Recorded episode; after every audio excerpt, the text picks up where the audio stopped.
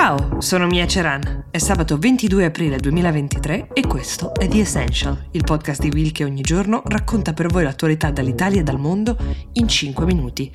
Oggi, come ogni sabato, la puntata l'avete costruita voi.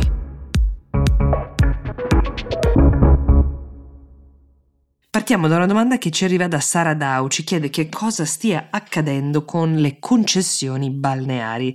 Questo è un lunghissimo braccio di ferro tra balneari, vari governi, ma soprattutto con l'Unione Europea che chiede all'Italia di adeguare le norme che regolano la gestione delle nostre spiagge già dal 2008. Questa è la famosa direttiva Bolkenstein di cui forse avete sentito parlare. Premessa, le concessioni balneari per gestire gli stabilimenti su spiaggia le concede lo Stato italiano a dei cittadini privati in cambio di un canone e qui parte la prima discussione. Il rinnovo di queste concessioni è diventato negli anni praticamente automatico, niente bandi, niente gara, una sorta di eredità che si trasmette di generazione in generazione senza che qualcuno possa provare a competere da fuori o a candidarsi per la gestione di un lido. Questa è la prima e principale richiesta dell'Unione Europea, aprire alla concorrenza mettendo le licenze a gara. Il secondo tema è il costo di queste concessioni per i balneari, che a detta di molti è irrisorio rispetto ai guadagni. Secondo le stime di Legambiente, mediamente nell'anno gli stabilimenti balneari hanno generato 15 miliardi di introiti dalle loro attività che si svolgono appunto sul suolo pubblico. Di contro lo Stato, da questi permessi, ha riscosso solamente 90 milioni di euro di canone. C'è da dire che molti gestori di stabilimenti fanno notare che negli anni hanno sostenuto investimenti ingenti per tenere aperti e per uh, migliorare i propri lidi, per ristrutturarli, ma questa decisione resta a discrezione del singolo gestore mh, mm, che comunque non deve temere per ora la concorrenza. Per ora dico perché negli ultimi giorni è arrivata una sentenza della Corte di Giustizia dell'Unione Europea che ha stabilito che le concessioni non possono essere rinnovate automaticamente ma che devono essere messe a gara. Quindi adesso se un'amministrazione pubblica rinnova in automatico a un gestore una concessione balneare a cui era interessato anche un altro imprenditore, quest'ultimo può annullare il rinnovo facendo ricorso. Tuttavia, i governi che si sono susseguiti da allora non sono mai riusciti, o forse non hanno voluto, adeguare la legislazione italiana a quella europea, in particolare i balneari, un po' come i tassisti potremmo dire, hanno sempre trovato una sponda e maggior ascolto dei governi di centrodestra e di destra come quello attuale. Per darvi la misura di quanto questo tema pesi nel nostro paese, ricordiamo che fu anche a causa delle tensioni interne alla maggioranza su questo punto che la scorsa estate cadde quel governo di unità nazionale guidato da Mario Draghi. La Commissione europea ora ha dato due mesi di tempo al governo italiano per adeguarsi alla normativa.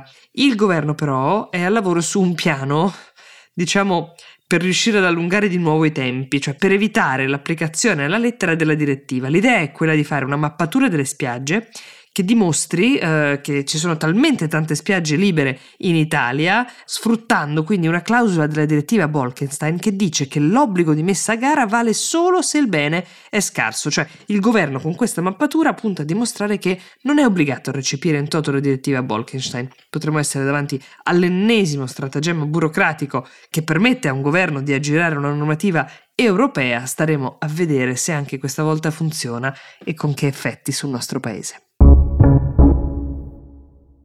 In tanti invece ci avete chiesto di tornare a parlare di quello che sta accadendo in Sudan e lo facciamo volentieri. Qualche giorno fa vi abbiamo raccontato lo scoppio di questa guerra civile tra i due generali militari, uh, uno è il presidente del paese, l'altro il suo vice, però è a capo di una milizia molto particolare che vorrebbero, diciamo, entrambi affermarsi come guida unica del paese. Avevamo detto che era stato concordato un primo cessate il fuoco, ci siamo lasciati lì, era una tregua di tre giorni pensata innanzitutto per riuscire a mettere in salvo i feriti e poi per rispettare anche la fine del Ramadan. Le cose però non stanno andando esattamente come era stato concordato, più di 20.000 sudanesi sono fuggiti in Chad, che è uno stato al confine con il Sudan, molti civili sono ancora invece intrappolati nella capitale che si chiama Khartoum. La guerra civile non ha avuto una vera tregua. Fin dal primo giorno di scontro era chiaro che i civili sarebbero stati le vittime principali di questa guerra, come succede la maggior parte delle volte. Ora però le cose stanno un po' sfuggendo di mano, i problemi principali sono due. Il primo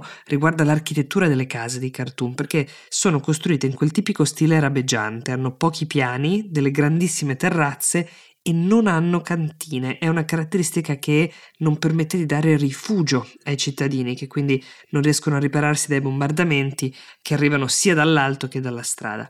Il secondo problema è che nessun edificio in generale viene risparmiato da razzi o bombe, nemmeno gli ospedali.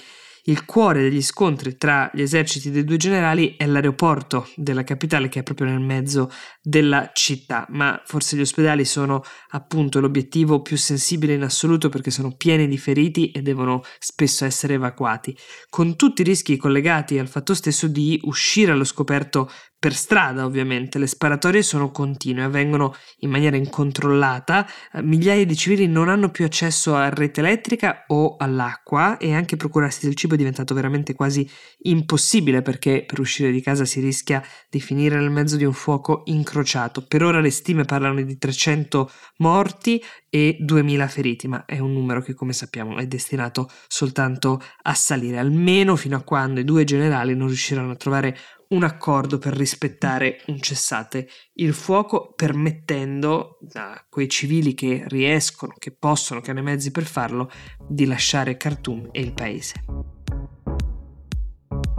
The Essential per oggi si ferma qui, io vi auguro un buon fine settimana e vi do appuntamento come sempre a lunedì. Grazie.